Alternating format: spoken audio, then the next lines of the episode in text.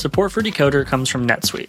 Here are some numbers all business owners should know for 2024 37,000, 25, 1. 37,000.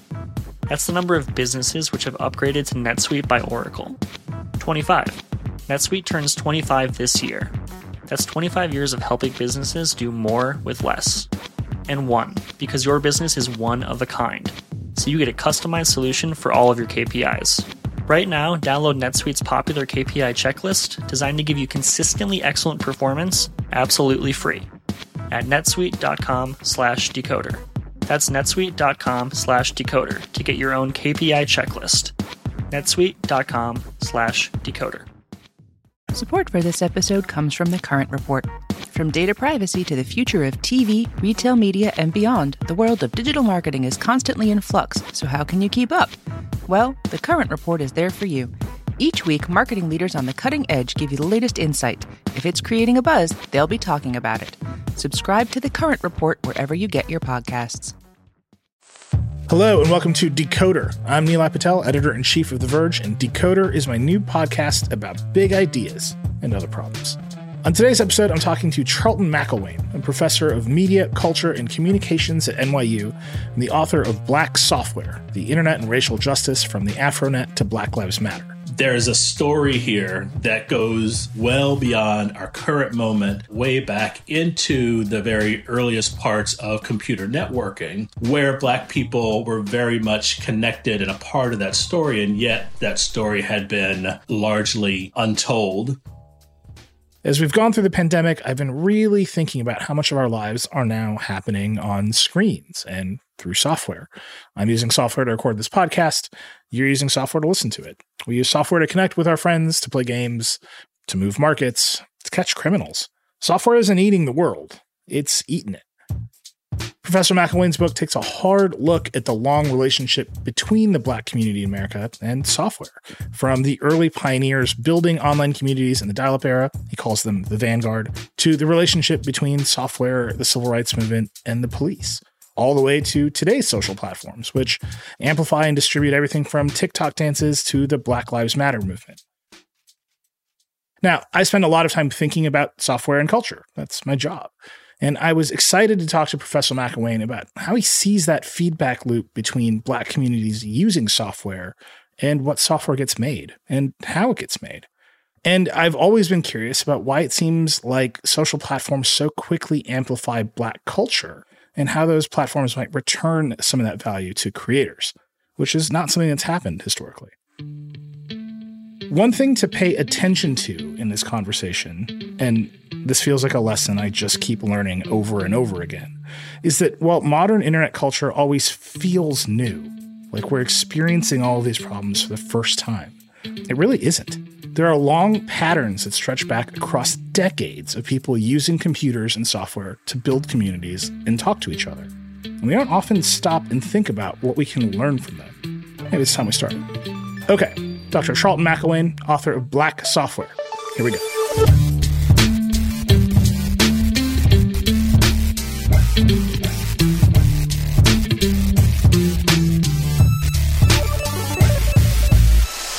Charlton McIlwain, you're a professor of media, culture, and communication at NYU. Welcome to Decoder. Thank you. Thank you for having me. Well, I'm really excited to talk to you. you. You wrote a book a few months ago called Black Software The Internet and Racial Justice, which really tells a pretty big story about how Black people in the United States have actually been a part of network communication from the beginning. They've been part of the tech industry. There's a, a pretty deep historical dive for the first half of the book. And the second half of the book connects all of that to what we've seen in this country over the past, I would say, year, year and a half with the Black Lives Matter movement, with uh, the movement for racial justice, and how that has been largely expressed online. Give me a sense of how you how you began this project, because that is two very different stories. They feel connected, but each half of this book could be a book unto itself, really.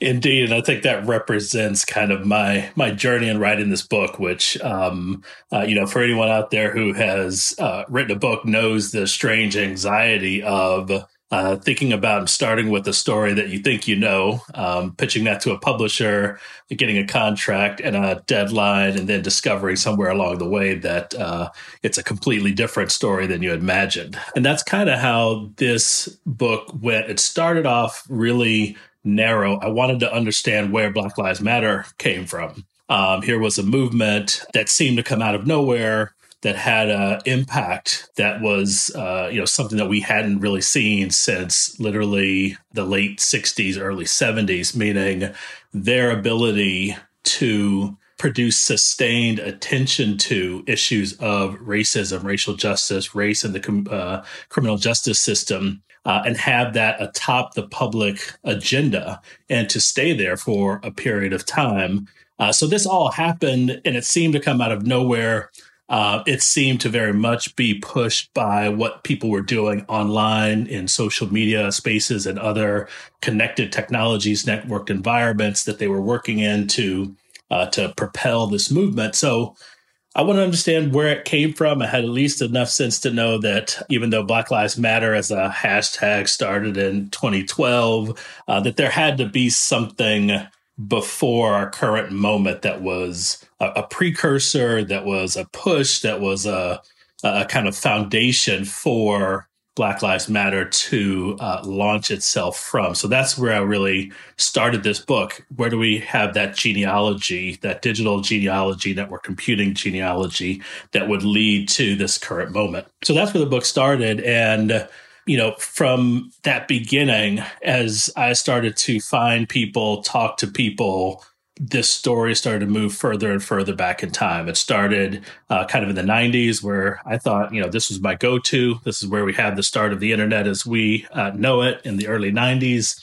And I got there, and number one, I found, you know, an amazing group of people that I had never known about and that were that that was you know a group of black creators. Uh, some of them were simply you know hobbyists some were engineers some were lawyers some teachers etc all of whom were in this digital space uh, creating content networking across the country and the world through new computing uh, tools and devices and so forth. So what they built through the 90s i started to get a picture uh, of that and had a sense of you know, wow, this is something I've never seen in the history of the internet, the history of civil rights, the history of Black invention. Uh, nowhere have I seen these people, and so uh, so that started to become you know a story that needed to be told. Uh, somewhere through there, I met a man named William Morrell, and all of my conversations began the same way. Um, I started off with a simple question I thought I knew the answer to: When did you first get online? And, you know, and so I, you know, I knew the answer, right? It, it, had to be 94, 93, maybe 92, you know, for some. And I talked to William and out of the gate, I asked the question and he sort of just, you know, oh, uh, I don't know. Well, let me think. Um, and I'm thinking, what does this take? You know, this can't be that hard. And finally he said, you know, I'd, I'd say we first went online in uh, 78. And I remember having that moment of, you know, what what the hell do you mean by this? uh, what does it mean to you to be online in 1978? And so eventually that story came out. But that was a push for me to say there's a story here that goes well beyond our current moment, well before the dawn of the internet as we know it, uh, way back into the very earliest parts of computer networking, where Black people were very much connected and a part of that story. And yet that story had been largely untold. And I remember a very particular moment after William just sort of saying in my mind, if I'm already back to 78 in this question, in this part of history, I have a sense that if I go back even further to that tumultuous moment of the 1960s, then I'm probably going to find uh, a story that connects all these people. And sure enough, I did. And then ultimately, I felt the need to connect all of this really, you know, that moment of the 60s and what happened at the dawn of uh, the computer revolution, at the height of the civil rights revolution, to what's happening today in terms of the fight for racial justice and somehow fit in everything in between. Yeah, it's it's a lot. It, the book is a lot to take in. It The sweep is incredible. One thing that I'm always focused on as I think about communications technologies broadly is that there's what the people who architected YouTube thought it would be, that it would be used in a certain way and for mostly good outcomes. And then there's what it is because of the people who use it, which can be really negative, but is also evolving. And it, those are radically divergent ideas. Absolutely. And often the conflict is expressed in things like moderation policies or free speech debates, which is sort of a negative expression. There's also a positive expression, which is that if you get it right, the people building the thing can see what the users are doing and they can build tools for them. And that feedback loop accelerates in really healthy and interesting ways. Indeed. One of the things I, I, I caught from the er, the first part of your book that is back in time is that that feedback loop almost didn't exist for the people you're describing the the graduate students who set up the first website for their uh, the Black Students Union, the people building the first Afrocentric message boards, mm-hmm. they almost weren't seen in a way that the people building the software would accelerate their development. Why do you think that didn't happen? Because that you know, you talk to somebody who runs a social service today or a social platform today, they are hyper aware that they need to be paying a lot of attention to their users, even if all I ask them about is moderation decisions. But like they know the the positive side of their equation is too. Why do why do you think that wasn't there at the beginning? Well, I think there's a you know a very peculiar story just about the invisibility of of users generally, but black folks specifically at that particular time where you know simply we were not on the on the map in terms of computing development network development and certainly in that 70s 80s build up to the commercial web black folks were not really a part of that story not part of the sort of invention story in terms of being at you know embedded either in government research development centers or private enterprise or science and engineering institutions that were producing and making and building the actual hardware, software, etc. But the undercurrent of black folks using these tools when they start to started to roll out, I think it was easy to just uh, you know those folks were so under the radar and not on the map of anyone thinking about uh, hey, we should pay attention to what these folks are doing, even if all they're doing is sort of tinkering around with things and and and playing and so forth. There wasn't a sense of a black people's role or importance as a, a sort of a a site of innovation or as a potential market later on as we move into the uh, the more commercial ends so I think there was this, this sense of invisibility that led to the fact that you know there was no real reason and no sense of a needed feedback loop in the development of the internet and computing. The interesting point though on this that I see is that there is a moment where that doesn't end up being the case, meaning there's a moment towards the early uh, days of the web where people did look back to and say, all right, now that we know this thing called the web, and now that we realize that it probably needs a lot of users, most of whom don't have a clue what the hell this technology could or should be used for, they did have a group of people to look back to just two or three years before. And that's where I think uh, the folks in AfroNet who had built uh, that bulletin board system of Black users came into play. And, you know, all the people that were playing in that world of the internet of the 88s and 89 and 90s. And what they saw was an ability for black folks to in the very least produce community in those and through those networks and i think it was interesting certainly for me to then see that uh, as folks in 94, 95, 96 began to say, all right, how do we use this new tool? How do we bring people online? They looked to the Afronets of the world and tried to mimic that pattern of creating a community in an online space and uh, appealed to Black users to try to, to model that. One of the, the major questions for the dominant social platforms and, and even some of the ones that are, are coming up is you have black communities on your platforms. They are creating an enormous amount of culture. That culture becomes everyone's culture in the way that black culture in America tends to become everyone's culture. And it's still like the value exchange still isn't there. I'm, I'm thinking specifically of black Twitter, mm-hmm. right? The language of black Twitter quickly becomes the language of the United States Senate in a way that makes no sense to me. right. like the words cancel culture came out of black Twitter and now white Republicans in the United States Congress say cancel culture is the biggest threat to America. Yeah. I, I don't know how that happened. I couldn't trace that pathway. At the same time, you have other smaller social networks like Clubhouse, which are trying not to make the same mistakes to their credit. Mm-hmm. They've started, they've given a lot of invites to, to prominent black people and other people of color. They call them creators, they, they're going to try to pay them. But it still doesn't feel equitable that the exchange of the black community, when it's distributed that easily and that quickly without any sense of value exchange, mm-hmm the platforms themselves tend to just pull the value out and distribute them, collect that value, not not bring it back to the communities it came from. How does that play? Has that gotten better? Am I describing a thing that has gotten progressively better or a thing that has stayed flat?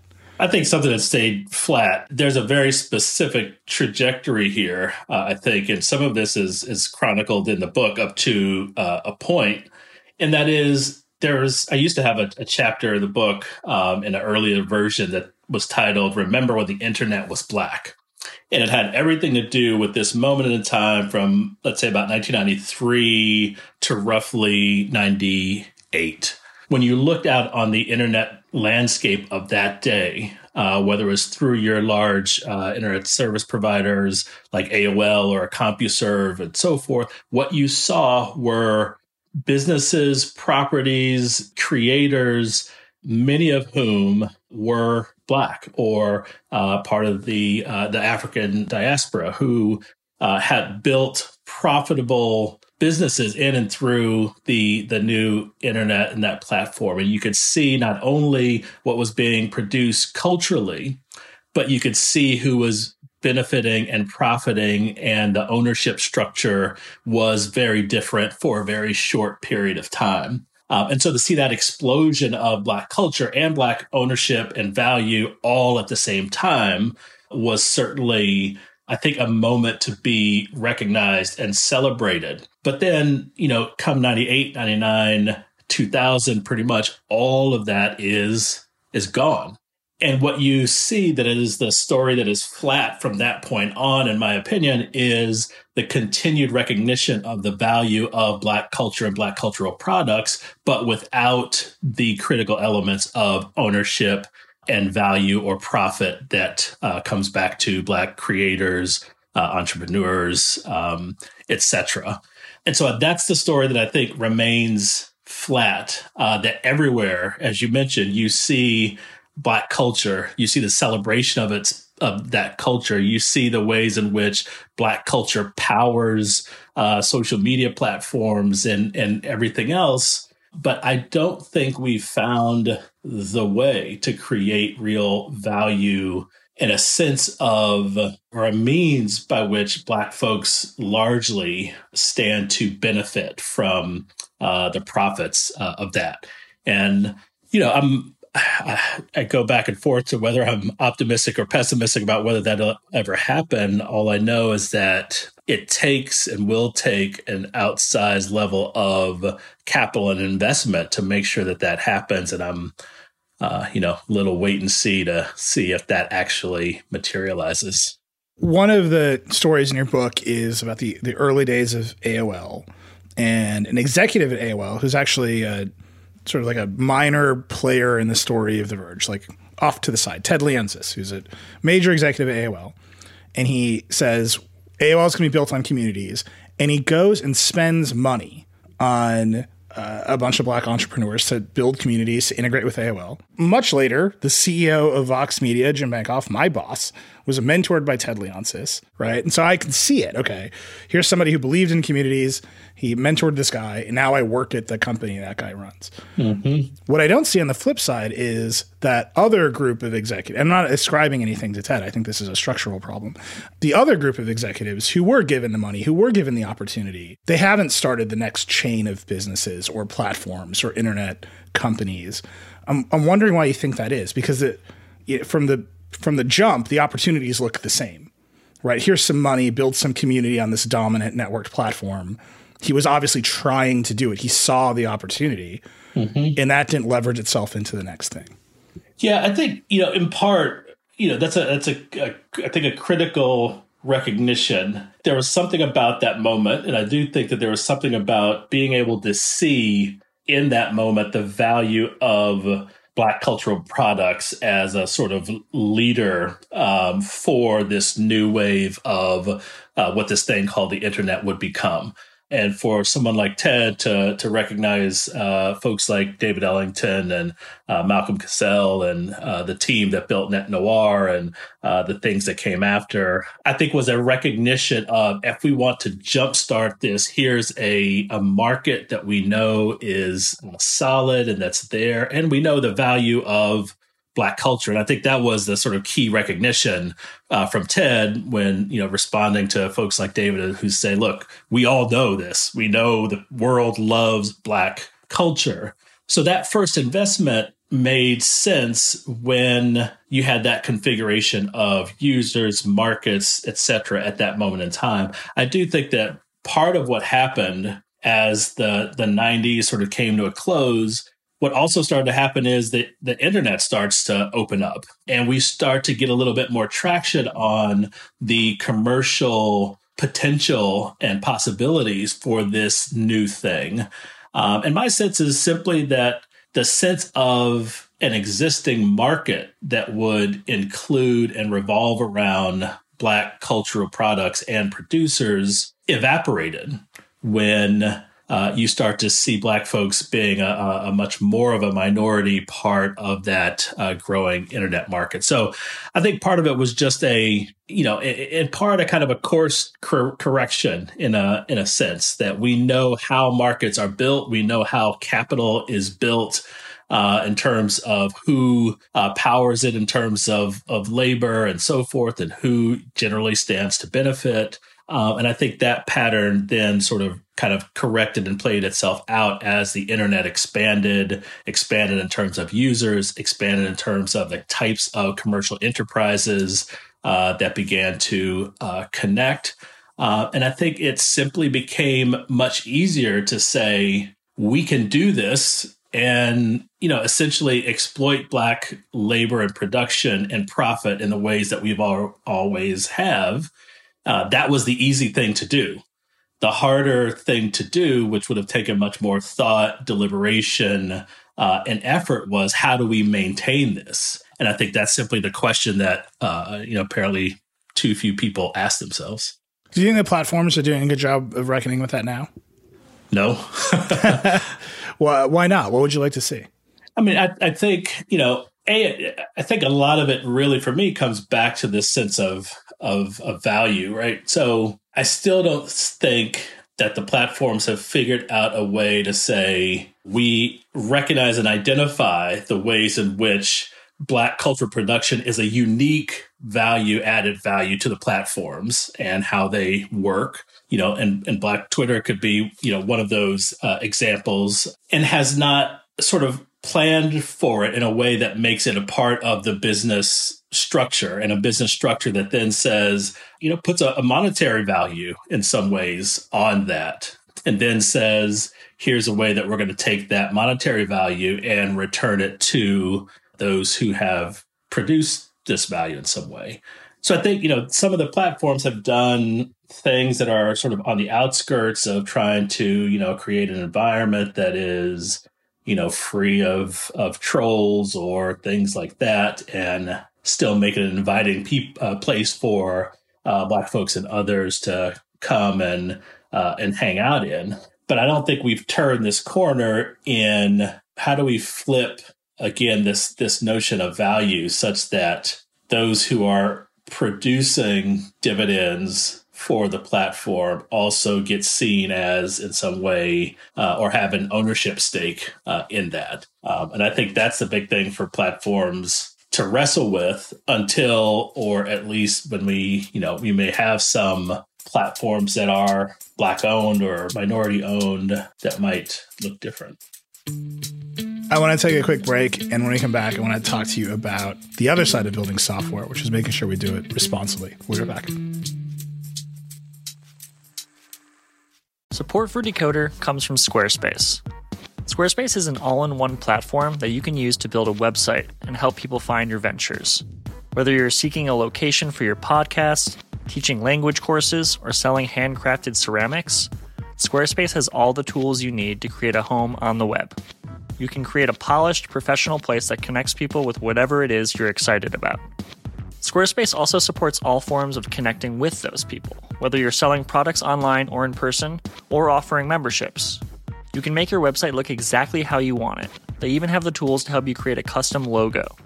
And they make it easy to create a place for people to schedule an appointment with you, browse your services, or learn more about why you do what you do.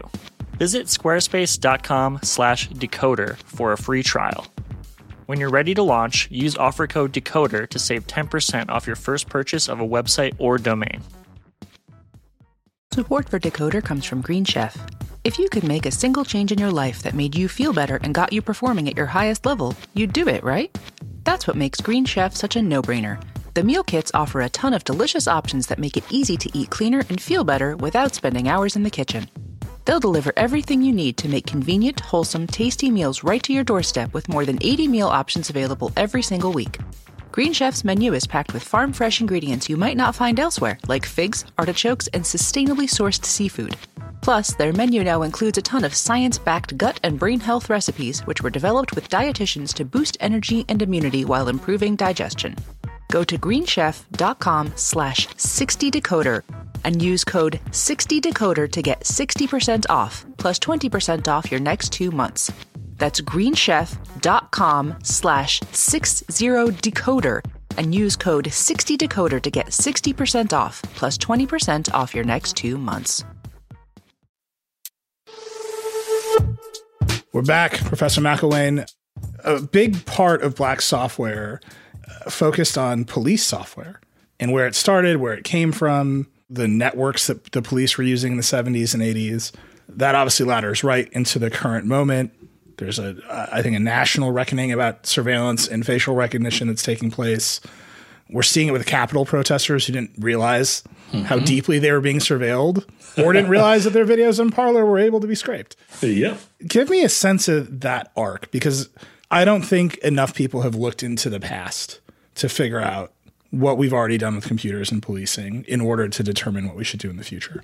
Yeah, and I, you know, I think about this often, and my mind goes back to um, uh, I forget what the outlet was. It might have been ProPublica, it may have been some a different source, but about two years ago, who you know broke this story about the NYPD sharing its you know video surveillance system with IBM, and IBM's purpose was trying to build an AI system to power its facial recognition and identify criminal suspects based on the color of their skin. And I remember that reading that report and you know the the bombshell was a this is happening. And then the second one was you know this has been under wraps for five years that nypd and ibm have been colluding to do this. And i remember just having a chuckle and thinking wow you you guys really missed it. This was not a five year arc. It was a 50 year one in very specific detail. And that is, it's in terms of the relationship between NYPD and IBM. But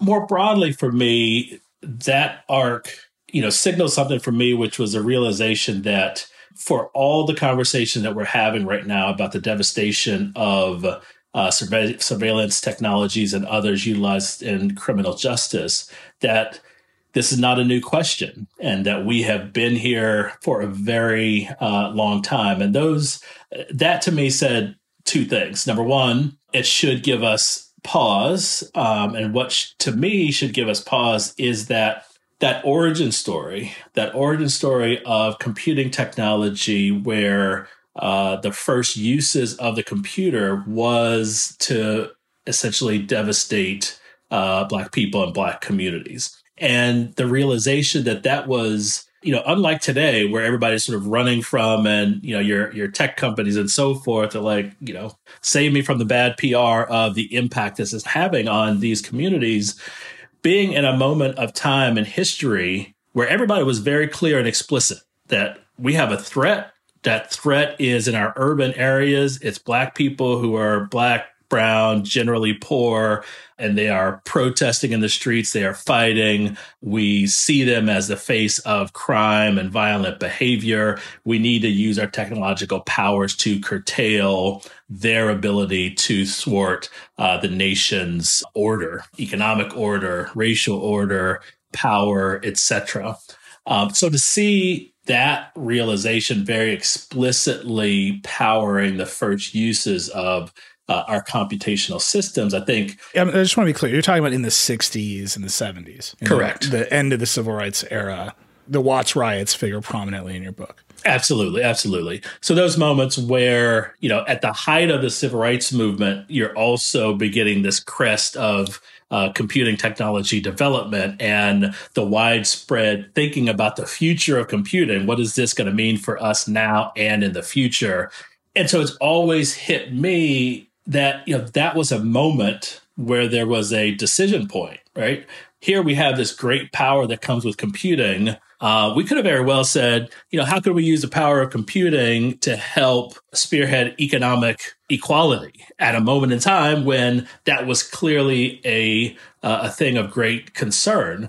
But our minds went to what our preeminent problem was at that time, which had everything to do with race, it had everything to do with blackness and black communities. And then we built our computing systems to fit the problem uh, as it looked then.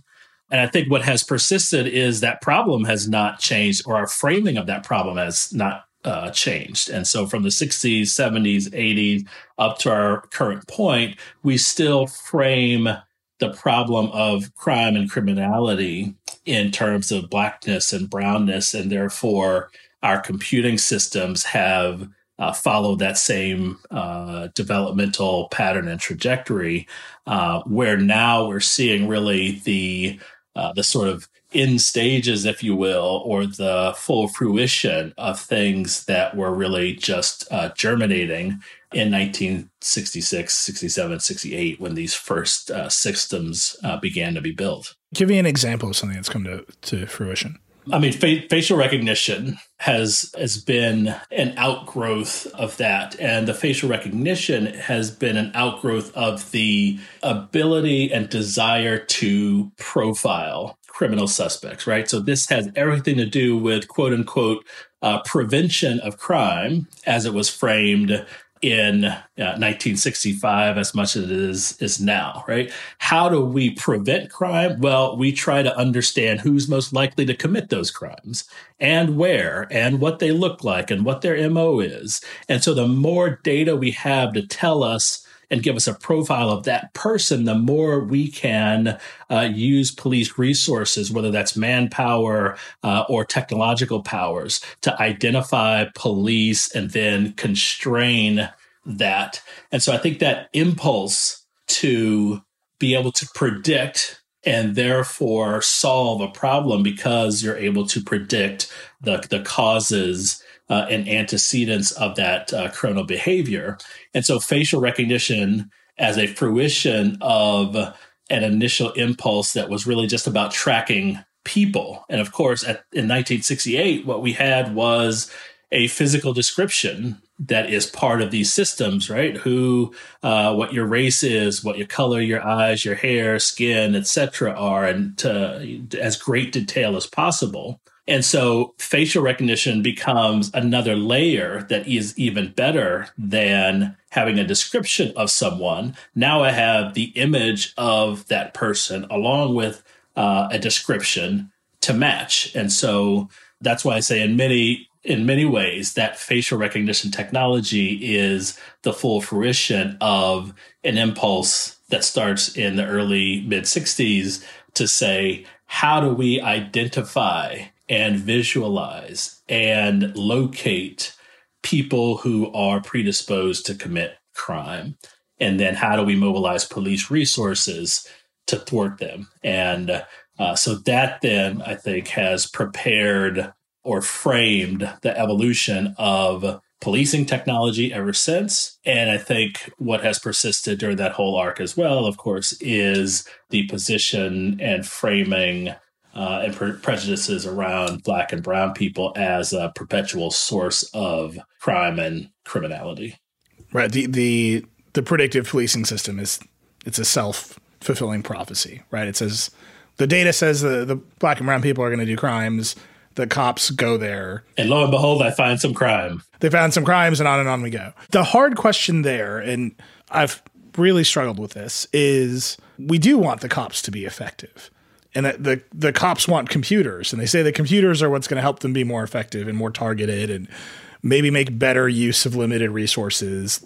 Right there's a there's a natural argument here right? Like i want to do a better job at my homework. Mom buy me a computer so i can do my homework better. But you can extend that to i want to be more productive at my job.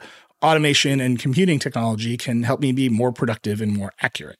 What is it about the police so specifically where it's just that feedback loop what breaks that feedback loop well you know i think one of the things that goes wrong often and i think you know, maybe even peculiarly in criminal justice and in policing is, you know, there is there's a recognition that this is hard, right?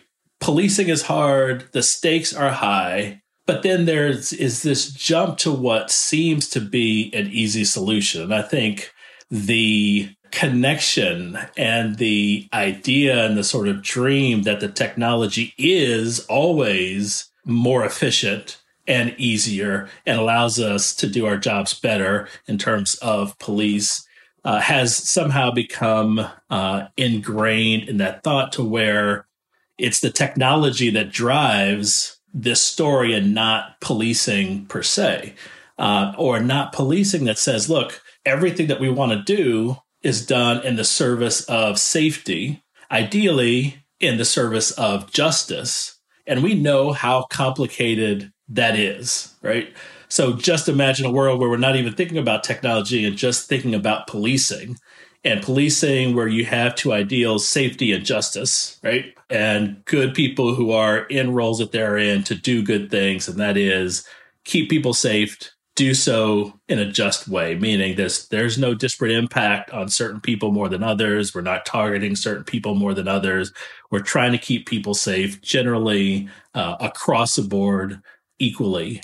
And then, of course, we can't abstract then those two things that I think have, again, over a long arc of time, become conjoined. Number one, that black and brown folks are overly represented as criminals. And so it becomes this self fulfilling prophecy that then gets mired into and really directs police use of computing systems, number one. Uh, but the other is this over reliance on the technology and the belief that just because it's a technological solution, it is better. A colleague of mine named Meredith uh, Broussard coined this term she calls techno chauvinism. And it's really about that the idea that technology, a technological system, is uh, in and of itself useful, important, uh, and has value. But I always, I always go back to that same moment in 64, 65, 66, and so forth, where if you went into a police station and said, Hey, we've got this new technological tool, you are more likely to not to have officers say, To hell with that. I don't need that. I do a perfectly good job knowing who it is I see out on the street, the relationships I have with people, the connections that I have. And sure, I may still do certain things wrong. I still may have certain prejudices that uh, lead to different kinds of outcomes. But you know what? I don't need your technology. And to see that story flip from that point up to now, where the predilection is to say, this database is more effective in telling me uh, whether this individual person or this set of people are likely to have committed this crime than my own good sense or my own skills as a police officer being part of a community and being able to put two together that says, ah, maybe this person seems like a suspect, but is not likely. I'm much more predisposed to just trusting uh, this system that says, uh, hey, these five people in this uh, Dragnet because of a combination of their location and location data and their facial recognition and other characteristics tells me you know, I should go show up at their house to uh, arrest them.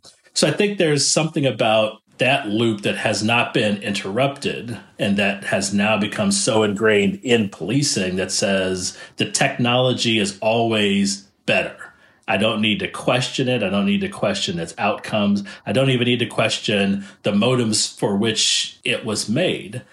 And the fact of the matter is, I think if you ask a lot of police officers to go in and explain to you the technologies they use and rely on, many of them won't be able to tell you or explain to you how those technologies work. It's a simple, I push some buttons, it gives me a suspect. My job is easier. I go and do what I've got to do. And you know, many of the disparate outcomes that uh, make these things so controversial and unjust, I think, come a lot from just that simple over reliance on a technology and a technological solution uh, for problems that are much more complex. Let me put that idea into tension with what we were talking about with uh, communities online. One of the good things about platforms like Twitter and Facebook and TikTok and YouTube is that black people are just more visible. They, they're able to communicate more broadly. There are less gatekeepers, fewer intermediaries. Black culture is right. It, it just quickly becomes the dominant culture. That is very human. That's very humanizing right? We're just able to see each other more, no matter what community you're in. Mm-hmm. You have something to say and people are into it that you, you can be found. And that is a remarkable quality of the modern platforms, regardless of all their other ills. On the flip side, you're saying the police are getting more and more dehumanized from the communities they serve because of technology. That seems like a really core tension to the, the modern era. Absolutely. I mean, it's that that technology produces the distance and you know just thinking about the things that you can deduce from being out on a street corner versus staring at a screen with a variety of streams of data that tell you what's purporting to be going on on that same street corner, right? But aren't those same cops on on TikTok and Twitter and marinating in this larger culture and why doesn't that get itself resolved?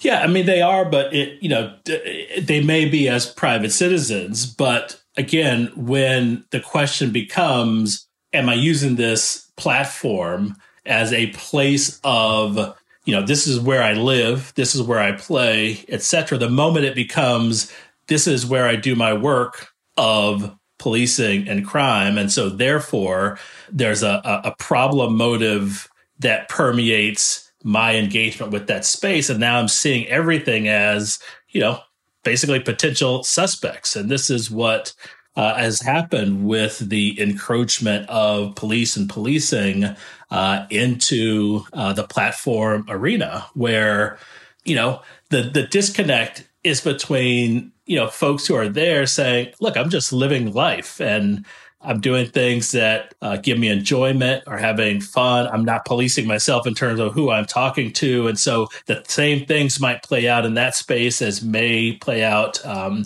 uh, if I were out on the street, but simply as an ordinary way of doing life. But then when I've got when I've got cops then coming into this space and saying, I'm here to find people who have broken the law, may have broken the law in some way, and enforces a surveillance lens around that, an enforcement lens around that, then all of a sudden everyone becomes in some way a suspect at the moment there's a, a precipitating problem. And all of a sudden, that innocent thing I said that probably sounds crass or crude, maybe even violent, becomes evidence for me to use in a criminal investigation against you, whether or not you actually participated in a crime or not. And so, you know, the, the, the social media and what plays out there becomes a point of criminality uh, in some ways differently than how you would make sense of things or how you would do police work if most of your work was out on the street, embedded in uh, the networks of people that you are. It gives you a different kind of discretion to to check yourself right you there are different things that you know if i'm out on the street and the people i see and how things work how people have conversation who interacts with whom there's a different kind of sensibility that allows my decision making to operate very differently than if I'm removed from those people and now there's distance and I don't know these people out on the street. I know them through their Facebook persona or their Twitter handle or what have you. And again, it's just further removed, further possibilities of sort of abstractly thinking about human beings being disconnected from uh, the humanity of folks who are on those platforms. We're going to take another break. When we come back, I want to talk about the creator economy and representation when it comes to building platforms. Right now, businesses are facing tough choices. Do you cut costs or drive growth? Solve for today or build for tomorrow? Do you satisfy your shareholders or satisfy your customers? The answer is yes. You don't have to choose. With the intelligent platform for digital business from ServiceNow, you can say yes to unifying your existing systems and yes to accelerating growth. Visit servicenow.com to see how we can help you put yes to work. The world works with ServiceNow. Support for this show comes from Fiverr, the world's largest marketplace for freelance services. In the fast paced world of business, every decision counts. And when it comes to hiring, there's no room for guesswork. That's why Fiverr has developed solutions for businesses to make outsourcing projects simple, quick, and compliant. You can gain access to curated talent through Fiverr Pro's catalog of top freelancers, organized by skill and experience. Streamline your projects with a user friendly dashboard where you can track progress and collaborate with your team. And for anyone needing the highest level of white glove service, Fiverr Pro's project partners can manage multiple freelancer engagements for you. Project partners will outline requirements, assemble a roster of freelancers, and manage a schedule to ensure your deliverables are completed on time. Ready to scale smarter? Visit pro.fiverr.com to sign up and use code VOX for 15% off any service. That's pro.fiverr, F I V E R R.com, and use code VOX. All right, we're back with Charlton McIlwain, author of Black Software. Here's a hard question that I, I struggle with all the time.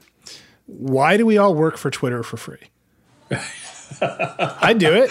Yeah. you do it. you know, I looked at your Twitter account before I came on. You, yeah. You work for free a couple times a day. you know, exactly. I work for free way too many times a day. Why is is it just we're being seen and that is the value and that's the incentive? Is is there something that can break that cycle where we're all creating value for free because I, that to me is the heart of it, right? Like it can get as mm-hmm. inequitable mm-hmm. as you want, mm-hmm. but at the end of the day, I still wake up and I'm like, got to send some tweets for free. Right. I mean, it, it's such a, a hard thing, and you know, it's it's hard for me to know whether you know this was very specifically a kind of a deliberate forethought uh, sort of plan. Um, but the truth of the matter is that the platforms have done well as creating a sense of value for all of us that now it becomes uh, something that we are so connected to that becomes part of our uh, sort of personal infrastructure, uh, if you will.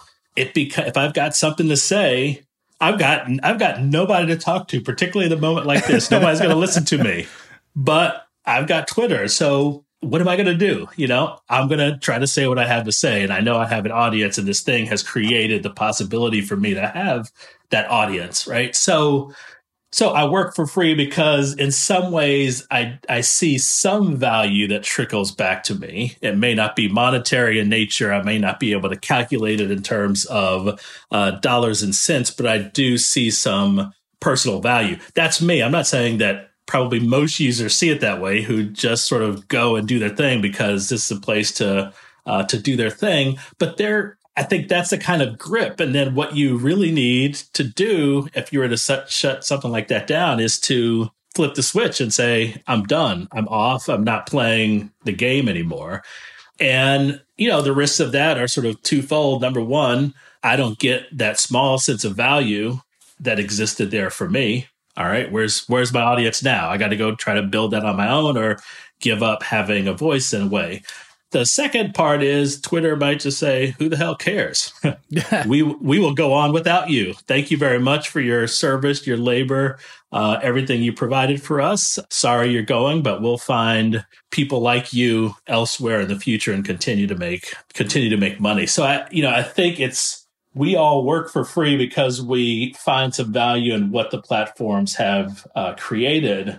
I think if we are to get to some place where there's not this constant tension about how this plays out on particular platforms um, and the direction that things take is a mutual recognition and an equitable recognition of all right i do things that produce value for the platform and i also gain value from something that the platform has produce for me, an infrastructure for me to work and uh, play and do all these other kinds of things in. And so, some kind of reckoning that makes sure the the labor to value exchange there has some equitable something in equity built into it. And I'm not so sure that that's the case when we look at the large scale financial value that a platform gets out of drawing on our uh, sort of mass labor uh, and what we get as an individual from uh, sort of playing in that sandbox. Well, the reason I ask is one, I just want somebody to tell me to stop working for free, honestly. And, but more broadly, to connect to your your you know your thesis and in your book, you're describing a moment early on in the history of computing when big companies like IBM, big universities like Clemson would build pipelines for minorities to come join the workforce, get skills, train up, do all those things. Then in the 90s, there's a point where you describe them as the vanguard, where they actually stand to own the products, where they stand to make a lot of money because they've built communities. They were early. That moment goes away as, as the platforms and the broader internet dominates, and that's kind of where we are now. But the you know the other half of your book and your thesis and where you began was well, there's Black Lives Matter right? There's the ability for the community to harness the tools and say, look at this injustice. And I, I think maybe for the individual, there's no there's no obvious equitable value there. I'm not getting paid to be outraged. Mm-hmm. But for the community, there's a massive amount of value that's being generated, a massive amount of attention and potentially political and cultural change. How how should we balance that? I think, you know, I think we have to do what, you know, black folks and people of color and marginalized folks have have always done in those situations, which is extract value from what we've been given. Number one, we didn't we don't own those platforms, we didn't build them, but we can utilize them and we can figure out how to use utilize them uh, both for our individual uh, sort of pleasure, but also thinking about uh, sort of communal uh, interests and uh, ways that would serve those interests. And I think that's the story you saw playing out with Black Lives Matter and, and many other instances. So I think we have to do that on the one hand, but at the same time, I think we have to still fight for what we so long have not had, which is that sense of ownership, our ability to build our own thing, our own way for our own purposes and to our own ends. And I think that's really what's been the missing piece of of the puzzle. You know, the a question I often you know get asked is, you know, is it viable uh, to have you know the next Twitter that is black owned or is minority uh, owned and and so forth? You know, is it viable to have a black Twitter that is a black Twitter? And I think, you know, it's an it's an interesting question that I think needs to happen because I think, you know, the the I, the circumstances and the pitfalls with platforms as they exist, which we've seen so many times, even with something as powerful and impactful as Black Lives Matter, is everything is still contingent, right? A, I'm not sure if this is my place where I'm organizing and pushing for these things and having uh, great visibility and, and outcome. I don't know that it's going to exist continuously. I don't know if uh, the owners of the platform are someday going to decide that particular features uh, of the platform are shut down or cut off that then doesn't afford me uh, the same uh, opportunities to gain visibility and engagement in those same ways. I cannot assume that the powers that be, law enforcement, etc., won't uh, sort of stake these places out for surveillance in the ways that they have over the last uh, few years. And then essentially turn this into a platform that's really not a place I can go to and count on to do this kind of work um, that pushes forward the interest of of me and uh, my community and and all those things. And so I think we have to play the game in the spaces that we are able to and gain a foot, foothold there, transform them in the ways that we uh, can. But I think we still have to push for that, you know, dream that we've seen unrealized all too often, which is the ability to own, shape, develop something that truly is molded not only in terms of our culture but in terms of our interest in the, both the immediate and long-term uh, outcomes that it delivers. Let me give you a small example of uh, like a creator economy story that i think is really interesting. There's Verzuz which Swizz Beatz in timbaland they start in the pandemic just live streams of all of their famous friends talking about their music playing their music and it's supposed to be a battle but it's not really a battle it's just like a cool hang and they have leveraged this from like a thing they were doing on Instagram Live all the way to a business that is now going to run the Pro Bowl for the NFL. Mm-hmm. In my understanding of Swizz Beatz and Timbaland is they are not bad at business. I assume they're being paid handsomely for this franchise that mm-hmm. exists now that they can take in all these places, monetize in all these different ways. Why isn't that a more common story? Right? Is it just because they already happen to be famous and they already happen to have the business infrastructure and the the connects and they you know, Jay Z is the guy in charge of, of culture for the NFL. So they probably just made it like, is it just those are natural built in advantages or is it that this system, like systematically, we don't want those things to happen, right? Like, because there are lots of people online who build cool products that have a big mm-hmm. audience on the platforms. And the second they try to take them off the platform or monetize directly or sell it again, mm-hmm.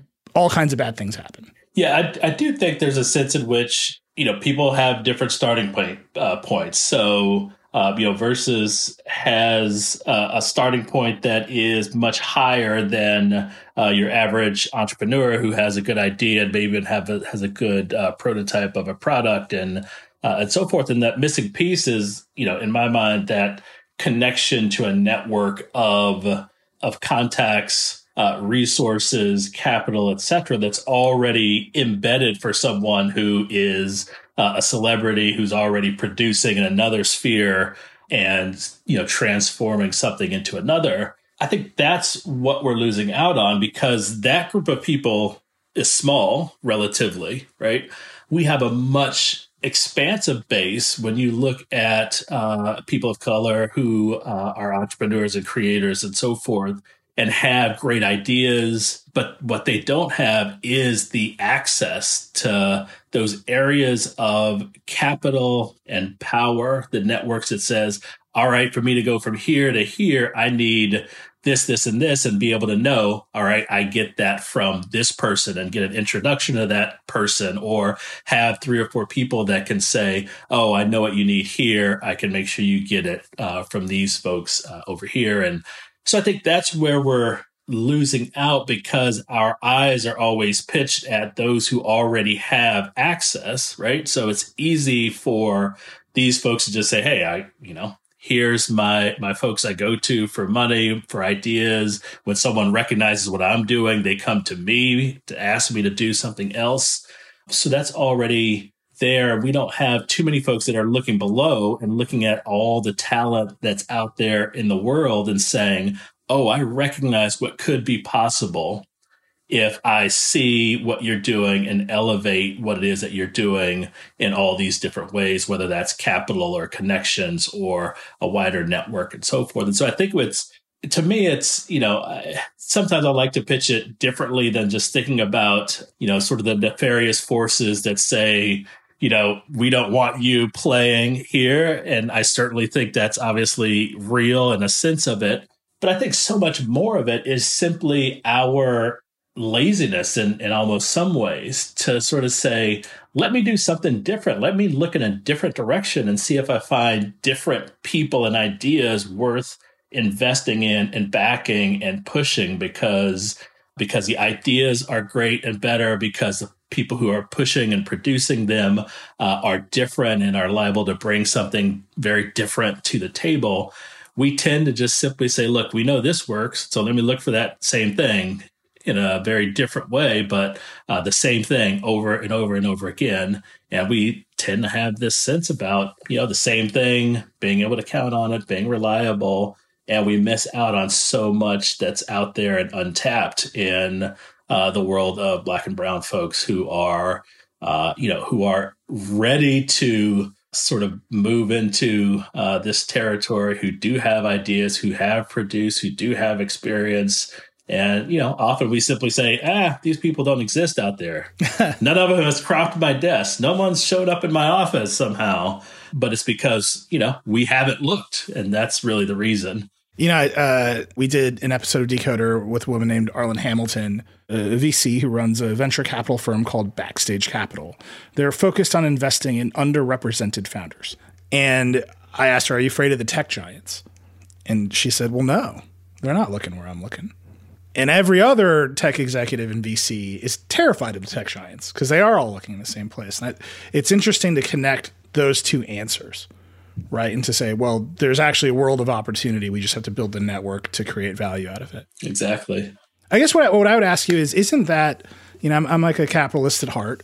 Isn't that a better solution, right? To focus on building that network and elevating the people and giving them access to tools than – I'm not worried that Jack Dorsey is going to hire the right three black people to build the next features of Twitter. Like, because that is a solution I do hear about all the time. That mm-hmm. inside the big tech companies, there's not enough representation. I, I, don't think there is, but that feels like a narrow time box solution. And honestly, you're, you're still just betting on three individuals to get it right, no matter what who they are, right? And that to me, like, it needs to be connected to that much bigger idea. And I'm wondering if you see that bigger idea taking form. Yeah, you know, I, I, think some in some way there's this disconnect, you know, particularly in the uh, sort of the capitalist landscape where there's supposed to be so much faith in the market, um, not to go look into the actual market to see that there's a whole sense of possibilities out there and and um, ignore them.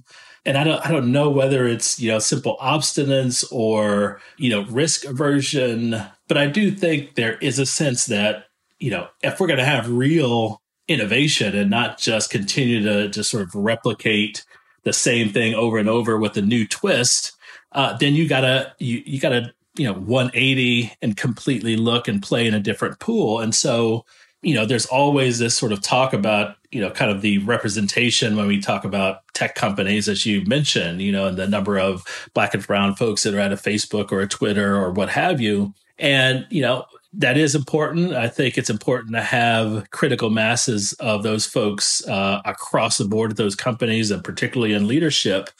But I don't think that's the solution because you're still within an umbrella that says this is what we do. And everything that you do is in the service of what we do. Uh, we got to have a lot more people thinking about what it is we do and can do out there. And I think the more we invest in that sort of wide diversity of possibilities, you know, it's I'm I, I'm blown away and was blown away in writing Black Software and looking at the sort of the power and ingenuity of black folks at that particular moment. Um, I work every day, you know, with students, and you see, you just see the amazing possibilities uh, that are there, the kinds of ideas, the kind of people that uh, come through, and it's like I can't even write the story of what could be other than knowing that if people look around and look elsewhere and invest in those possibilities, I mean, it's bound for something amazing uh, to come out of that. And so I think that kind of spreading of the wealth, as it were, in terms of investing in new uh, ideas, new people, new networks, I think that's the next big thing. And the person who realizes and figures out how to harness that new area where nobody's looking is gonna, you know, build something special and uh, and probably profit a good deal as a result. So let me end here because you this is I think the biggest question of our our moment in the pandemic. Y- you and I are talking to each other through software. Our lives are more and more mediated by screens. But, you know, ideally, halfway through the year, a lot of people will be vaccinated. we're going to get away from our computers. We're going to go back to life, uh, regular life in some way. What is the what do you think our relationship with software will be like? Not just for Black folks, which is what your your book is about, but it feels like all of our relationships to software and screens and platforms have changed in this pandemic year. We're all thinking about it more. We're all demanding more. What is the change you hope to see when we go back and I can interview you in person again? I mean, I think at least one thing that will come out of it is a much more deep reflection of and understanding what what screens and mediated contexts are good for and what they're not. I think, you know, I think above all things, I hope we get out of this the very value of face to face communication. And again, I think we're finding that it's, you know, maybe not completely necessary for everything, but I think we're starting to see when it's missing and the implications of when we cannot have that kind of, of contact. And I think to be human is to be together physically, to be able to interact and engage and see and engage all of our senses in a way that can't be done um, on a screen. And so I hope, so part of what comes out of this is a renewed commitment to just thinking about what makes us human and how we build our lives around maximizing our ability to connect uh, as human beings uh, and understand that the deep uh, humanity that is at the root of of all of us. What do you think is going to happen to our relationship with software? I mean, I don't think it'll change. Like, I want to throw my phone out the window. It's right. like that's where I, like I'm done with it. You know? I don't think it'll change much. I think it software has uh, a grip on everything that we do that I don't think is going to be undone uh, in this moment. In fact, it's probably going to work its way into more facets of of our lives. I think you know the ways in which you know probably you, certainly I, and many others you know saw the evolution of of email years ago and how much that uh, bound us to longer times for working and so forth. You know, the productivity of screens. I think we're starting to to see that and the encroachment of uh, the screen on our space, uh, on work, on home, on life. There will be companies uh, that say, you know what, I don't think you have to come back into work anymore. That screen is just fine and it's much cheaper. Uh, and so more and more lives that are lived on the screen, mediated through software that constricts what it is that we can do. You know, whether you're on a Zoom platform or a Microsoft Teams, and uh, you know the software has dictated how you can interact and with how many people you can comfortably interact. And so I don't know. I don't think it's going to go in the direction of freeing us from software. I don't think it's going to go in the direction of a less reliance on uh, technological tools that drive uh, everything that we do. Yeah. Well, I'm going to try to stop working for free and not throw my phone out the window. Let's all make that a goal, right? all right, Professor McIlwain, that was terrific. Thank you so much for being on the show. Absolutely. Thank you. Appreciate it. Thank you again to Professor Charlton McIlwain for taking the time to talk today, and thank you for tuning in. I hope you enjoyed it. As always, I'd love to hear what you think of the show. You can email us at decoder at theverge.com or hit me up directly. I'm at Reckless on Twitter. If you like the show, please share it with your friends and subscribe wherever you get your podcasts. Decoder is a production of The Verge and part of the Vox Media Podcast Network. Today's episode was produced by Sophie Erickson and Andrew Marino. Our music is by Breakmaster Cylinder. We'll see you next week.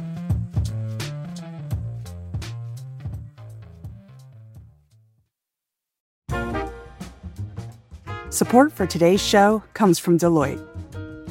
Do you want a career that meets you where you are and takes you where you want to go? Whatever your individual ambitions, motivations, and skills may be, discover your potential at Deloitte. Right along with purpose driven teams and a difference making culture. Be seen for who you are and celebrated for what you bring.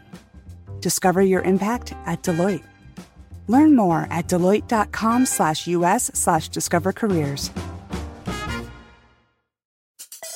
Support for this podcast comes from Smartwater.